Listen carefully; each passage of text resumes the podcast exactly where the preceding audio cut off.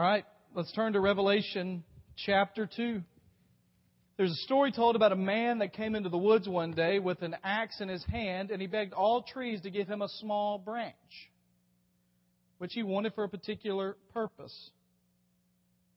The trees were good natured and gave him one of the branches. What did the man do? But he fixed what was broken on his axe handle and soon set to work cutting down tree after tree. The trees saw how foolish they had been in giving their enemy the means of destroying them. Now, what we're going to talk about tonight is a church that had let the thing that could destroy them infiltrate the church. Uh, I, I appreciate Alan continuing our study last week, and let me give you an update of where we are in Revelation and where we're going to be. Uh, the letters of the churches will take us almost to Thanksgiving. It'll be one week before Thanksgiving, and what I'm uh, thinking of doing is that week before Thanksgiving is doing a wrap up of what we've learned in the first three chapters. Then we'll take a break for Christmas, and then January we'll start in chapter four, and we'll be there.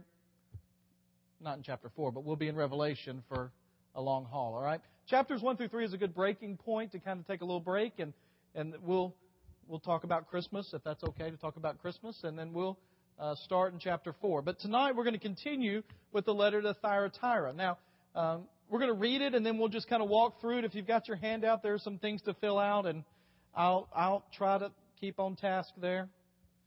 And if I don't, then y'all can accost me afterwards and I'll tell you what it is, all right? To the angel of the church in Thyatira write, the Son of God, the one whose eyes are like a fiery flame and whose feet are like fine bronze says, I know your works your love, your faithfulness, your service, your endurance. Your last works are greater than the first. But I have this against you. You tolerate the woman Jezebel, who calls herself a prophetess and teaches and deceives my slaves to commit sexual immorality and to eat meat sacrificed to idols. I gave her time to repent, but she does not want to repent of her sexual immorality. Look, I will throw her into a sick bed and those who commit adultery with her into great tribulation until, unless they repent of her practices. I will kill her children with the plague. This is the happy church, as you can tell. Then all the churches will know that I am the one who examines minds and hearts, and I will give to each of you according to your works. I say to the rest of you in Thyatira, who do not hold this teaching, who haven't known the deep things of Satan, as they say, I do not put any other burden on you. But hold on to what you have until I come. The victor and the one who keeps my works to the end, I will give him authority over the nations. He will shepherd them with an iron scepter. He will shatter them like pottery. Just as I have received this from my Father, I will also give him the morning star. Anyone who has an ear should listen to what the Spirit says to the churches. We're going to look tonight at what the kind of the pattern has been in all of these churches, what Christ says about himself, what he says about the church, good, bad, and then what he challenges the church to look forward to. And the first thing we see is that Christ is characterized here by decisive judgment. It's characterized by decisive judgment. It starts off to the angel. We talked about that. The messenger, the angelic being, probably, I think, the pastor. To that pastor of the church, right. Now, Here's the interesting thing Thyatira was the least known and the least important of the seven cities. Now, let me ask you a question. Because Tennessee has some crazy names for small towns. Right? So, anybody got a favorite one? Frog Jump? Anybody ever been to Frog Jump? I've, li- I've, I've had some lunch in Frog Jump, all right? Huh? Lick Skillet? That's one. Somebody else had one back here. Fly. What's that? Yeah. Soddy Daisy. That's a bad one, yeah. who would name it after a Johnson, like Cliff or Teresa, right? We uh, we used to live near a community called Nankipoo. And it was right next to Curve, around the corner from ARP, across the street from Gold Dust. It's where we lived. We lived down Edith Nankipoo Road in in Ripley. That was where our house was located off of. And to get over to, to Jackson, we had to drive through Frog Jump. All right? Uh, I like Buck Snort, you know, those kind of places. Well, Charles Swindoll, y'all know the prestigious pastor Charles Swindoll, said that Thyatira was to Ephesus what Flat Creek, Tennessee is to Los Angeles. It was expendable military outpost 40 miles southeast of Pergamus. It was only important because of its commerce. It had wool and linen and leather work and purple dye, especially, and bronze work. That's how it was known. It had an extensive network of trade guilds or labor unions that dominated daily and civic life. Each union had its own patron deity, feast, and seasonal celebrations that often included sexual immorality. The two gods that were prominent there were Apollos, the sun god, and Diana, the fertility god. Acts 16:14 mentions Thyatira. It only says that Lydia, whom Paul led to Christ at Philippi, was from Thyatira and a seller of purple. It's quite possible she was one of the ones that had gone back to Thyatira and talked to them. By all worldly appearances, this city was unimportant and the church rather insignificant. But one scholar said the longest and most difficult of the seven letters is addressed to the least known, least important, and least remarkable of the cities. One pastor I read said, One thing that this teaches us before we get into the meat of the letter is that no matter how insignificant or small a church or an individual is in the world, they are not insignificant or small in the eyes of Jesus. Big or small, well known or hardly known at all, every church, every person is important. Whether a church has 10,000, 1,000, 100, or 10 makes no difference to him. He wants you to be pure where you're planted. He wants you to honor where your home is. And so what we see here is that he is a judge that is decisive. It says that he is the Son of God. It appears only here in Revelation, and it stands in direct contrast to Apollos, who was the Son God, saying that Jesus is the Son of God, that Apollo is this silly pseudo God. Jesus is the eternal and majestic Son of God. And then it says he has eyes like the flame of fire. It speaks of penetrating, perceptive, piercing ability to see all that goes on and to see through the deceptive and seductive teachings of Jezebel. So the first thing under that first point is that we know that Jesus' judgment is perceptive, that he's able to tell things. You've probably been around somebody, and it's interesting how it's often different people for each of us who's very perceptive about how we're feeling or thinking or what's going on in our lives. You may have had a friend in your life that you're able to walk in and without even saying a word, they know whether it's a good day, a bad day, and they may even know why. Now, oftentimes, guys, that's not our job with our wives for some reason. But you know what I mean? Somebody that just kind of knows you. Um, friends that you grew up with that you, you may not have seen in two or three years, and you sit down, and it's just, you can understand one another. Well, this penetrating eyes, this perceptive judgment means that Jesus knows us even without us telling him anything. And not only is his judgment perceptive, his judgment is powerful. It says that his feet are like fine brass. It speaks of strength and splendor. Thyatira was famous. One of the things it was famous for was its bronze work. And what he says there is, even though you have this great bronze work, it pales in comparison to that of the Son of God. He is brilliant in appearance, unrivaled in strength, and utterly glorious as a judge. There is stability and permanence to the judgments he renders. Know that Jesus' judgment is perceptive. Know that Jesus' judgment is powerful.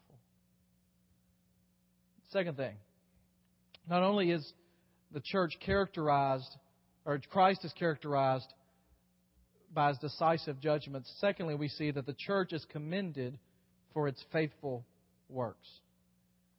Jesus praises the church where he can and affirms them in a number of crucial areas. He knows both the good and the bad, and He appropriately addresses both of them. We would all do well to follow some of the things it talks about. First of all, look at the good things that it's doing. It says here that they have been people who have shown love and faithfulness and service and endurance. Their works is the general word for the godly activity. And the next four words flesh that out. There's love and faith. It addresses their motive. Love there is agape. It's that word that you know that means unconditional love. Loving something not because you get anything in return, just because of the act of love. it is the word used of Christ and His love for us. Unlike the church at Ephesus, their love for Christ had not grown cold. But unlike the church at Ephesus, we'll find out in a minute, their love for the truth had. Faith there is not so much as um, faith there is not so much the the uh, like we think you just got to have faith, you got to have faith. it is the living life with a complete understanding of the power of God. And he says that love and that faith has led to service. Literally, acts of a deacon. Diakonia. It's a service that's happening. And patience, long suffering, steadfastness. A person with a servant spirit is one who will give himself deliberately, voluntarily, sacrificially, joyfully to others in order that he may help meet the goals and needs of their lives. He will walk away from his own concern, his private affairs, and give himself, his time, his wisdom, his knowledge, his gifts in order to help other people succeed. The qualities of a person with a genuine spirit's attitude will exhibit a spirit of humility, willing to stoop to serve on another, but never asking for recognition. Loyal, loving, patient, dependable, Five things listed there that we could all ascribe to. Then I want you to notice this. There should be things that continually grow in our lives. I love how he says the works that you're doing now are better than the works you used to do. Now, the truth is, the truth is that as a believer in Jesus Christ, our lives ought to continually grow in how we're living and serving the Lord. Um, I've used this illustration before, but I, I just like the, the picture I get in my mind when I see it, and it may not resonate with anybody else. When I was growing up, my grandmother, we used to stay with her during the summer, and there were two or three shows that were on her TV every day. And this was not in the day when you had multiple TVs in the house. So if you wanted to watch TV, you watch Granny's shows. And Granny would always tell us, I don't ever go to anything on the foreign channels. Now, the foreign channels were anything but ABC, NBC, and CBS. So you didn't watch anything on the foreign channels at Granny's house, all right? Because she didn't know what kind of territory you were going to get into, all right? So we watched. Now, Granny loved one show, One Life to Live. Is that one still on? They've canceled all those soap operas, I think. I don't know if it's still on, but Granny watched it every day, and we had a VCR, but she didn't believe that thing should be operated. So we didn't tape it, we watched it. Lunch had to be done and the table cleared by 1 o'clock when that show came on. All right? There was another show in the morning that she watched that was a morning talk show out of Memphis that she watched every day. And the last show she watched every day at 10 o'clock every morning was The Price is Right. And at Granny's house, of the three options I had to watch TV, it was by far the best option. All right? And my the game that used to make me nervous, you know, you're like, oh, are they going to win? Was that game where they had the climber on the mountain? You know what I'm talking about? And it would yodel, yodel, you know that whole thing. They still have it, and it would creep up that mountain, and that you know you didn't know where it was going to stop. You know, oh, it stopped. And then when it went over the edge, all right. Well, I've said before that living the Christian life ought to be a lot like climbing that mountain. It's a steady process. We may get stopped every now and then, but we just keep pushing forward. Now, except for the part we fall off the cliff at the end. If you want to picture that as the day we journey on into Beulah land, you can do that, all right? But the point is, it ought to be a steady progression towards being more like Christ. And it says here that this church had shown in some areas that progression. But he had a problem with them, right? Christ condemns them, or the church is condemned for excessive tolerance. Sin should never be swept under the rug, tucked away in a closet, or hidden in a corner.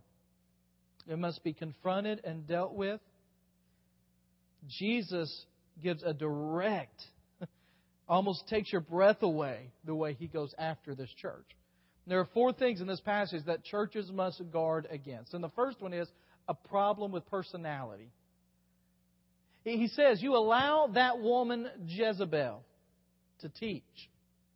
Tell me what you know about Jezebel from Scripture. Who's Jezebel?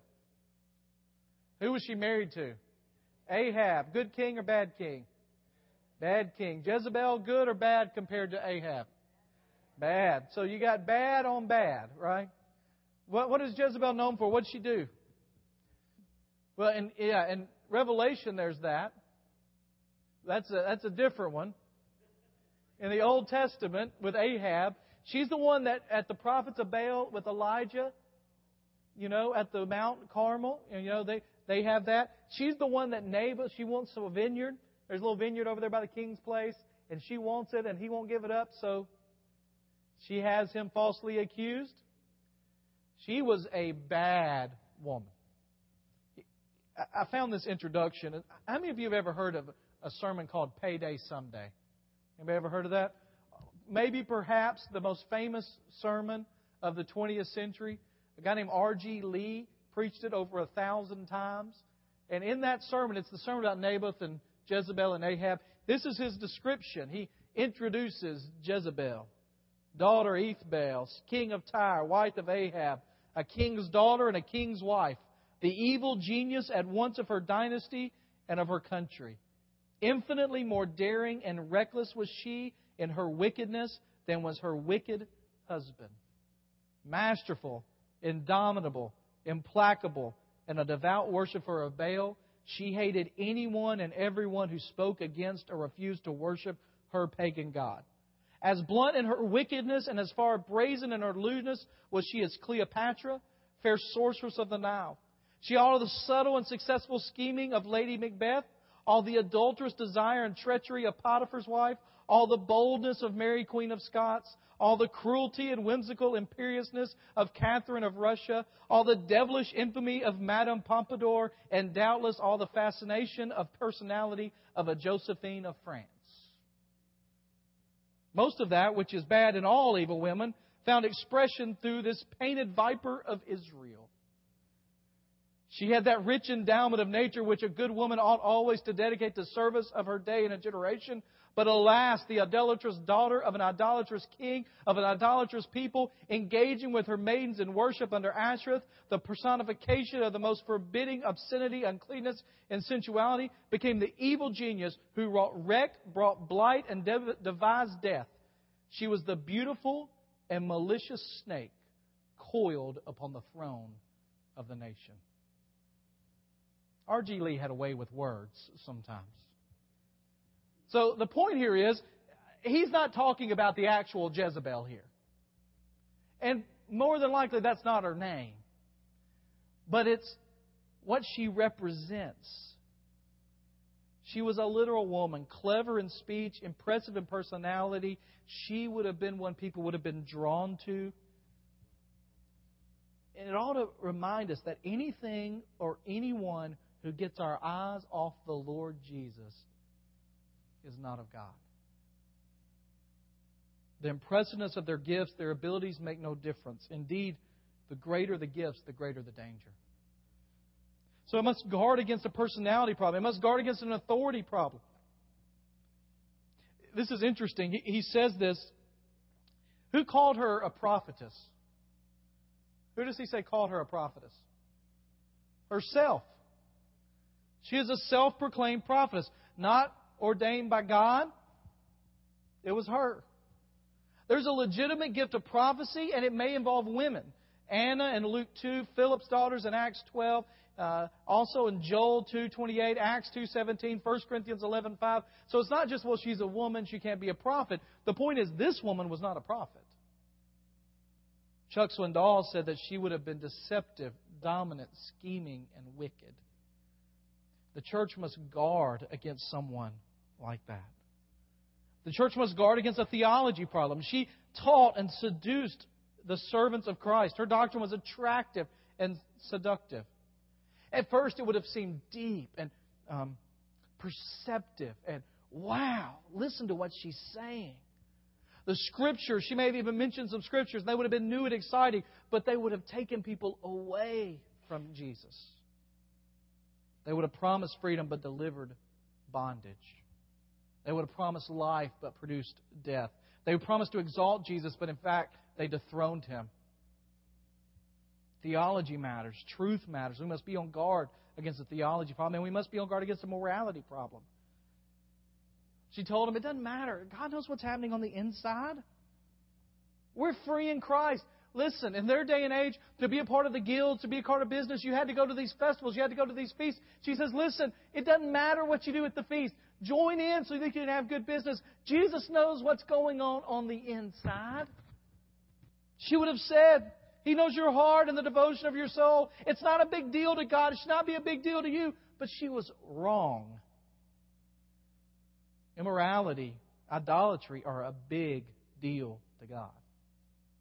God calls us to holiness, not harlotry. God calls us to purity, not perversion. God calls us to fidelity, not adultery.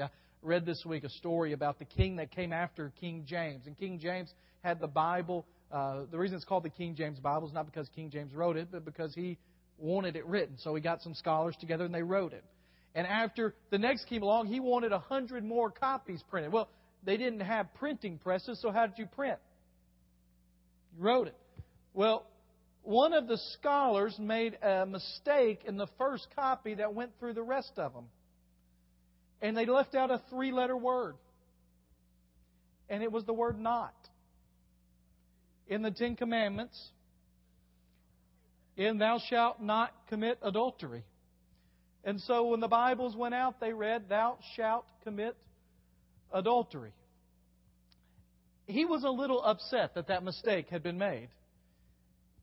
Now, today, there might be some people that would take that and run with it. I, uh, just to, to show you the depth to which our culture in some ways has fallen. Uh, I read, I don't know if y'all know this, but the NBA is not playing this season for a while. They are locked out unless something's happened. I really don't care, but people do. All right? And uh, some of the players are going to Europe to play.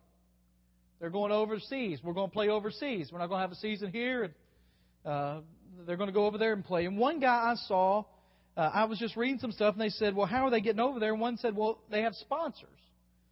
This one guy's going back to Spain, and his sponsor is an American company that is an online company whose job is to connect married people with other married people for the purpose of finding enjoyment outside of their marriage. They have billboards up in major cities. And you just thought, how can that even be? I mean, now it's not something that our culture is like, wow, that's great. But that even it can exist shows the depth to which we've fallen.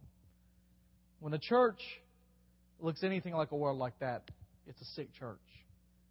When the church acts anything like the world like that, it's an impotent church. When the church plays with the world like that, it's a pathetic church. And Thyatira is that church. Now, here's the last two things. The Cardinals are already playing, and I'm not even done with the Bible study, right? Here's the last two things. We need to realize that the church is corrected with godly discipline. Look at verse 21. I gave her time to repent, but she doesn't want to repent. We see there that God is fair. It, it, repent is two times in this verse. There's time there. She said no. He said, if you say no, judgment's going to fall. We see in verse 22 that it's going to be full. I'll throw under her sick bed those that commit adultery with her into great tribulation. The sick bed is what it means. It means that she'll have some kind of sickness or pain. She's not going to be profitable. And that those that are with her will have the same kind of thing. Unless they repent of her deeds, her practices, what's she doing? The clock is ticking here. What is she going to do? We see also in verse 23 that the discipline is final. Now, I will kill her children literally means it's that's a Hebrew phrase that that means uh, her followers, the people that are long, who are who are going with her, those that are after her. It's like um, the children of Israel were the followers of the God of Israel. The, um, even some of the disciples might have been called the children of Jesus, the ones that follow Jesus in the Hebrew term. And so these are people that follow her. It's not her actual literal children, probably. It means those that are following her. But what it shows there is um, that this is a serious deal. And it says there, um, I am the one who examines minds. This is an interesting little phrase. The, the literal word there is kidneys and hearts. Kidneys were thought to where some of the mental stuff went in that day. The idea there is that I will know the thoughts and the hearts of these people. And I will repay or discipline what needs to be disciplined. There's this little phrase in here about those that are don't renounce or know the deep things of Satan. And the idea there is that in a lot those times, sometimes people said, in order to understand the fullness of grace, you must go to the depths of evil. And it says that when you got down there, what they found was that that's where they stayed because they didn't investigate Christ. Jezebel was claiming that they could lead the church into a deeper life, into greater depths, and she offered Jesus plus theology. However, what she actually gave them was a deeper lie of Satan, spiritual ignorance, and no Jesus. Jesus says, Stay with me, and I will put on you no other burden. Jesus says, Stay with me. Don't follow the seduction of Satan, the doctrine of demons. Jesus says, Hold fast to what you have. Jesus is all you will ever need.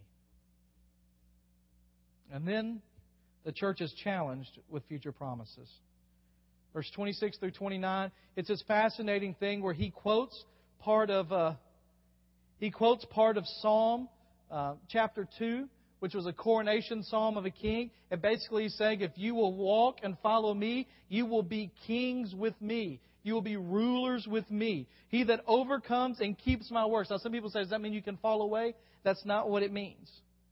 Matthew 24 said, He who stands firm to the end will be saved. A great Baptist pastor of old, Vance Havner, once said, Faith that fizzles before the finish was faulty from the first. Perseverance is proof of our profession and evidence of our possession. Leon Morris says that we have to remember the Christian life is not a battle, but a campaign. He says, Those of you that do, you will rule with me, literally shepherd with me. You will oversee with me. And then there's this interesting little thing at the end. He says, We will receive the assurance of Christ's presence, and we will have a hold of the glorious one. It says the morning star there. Um, what's interesting is there once was one who was fair as the morning star who fell. And he's just said that some people follow after these deep things of Satan and they find they have nothing. If you follow me, you'll have what he had and lost. Follow the deep things of Satan and you get the fallen star. Follow the Lord Jesus and you get the bright and glorious morning star. Thyatira was an insignificant little stop on a mail route, a military outpost, but there's no such thing as insignificance when it comes to the children of the Lord. And he gave them some encouragement, and then he tore them up pretty good.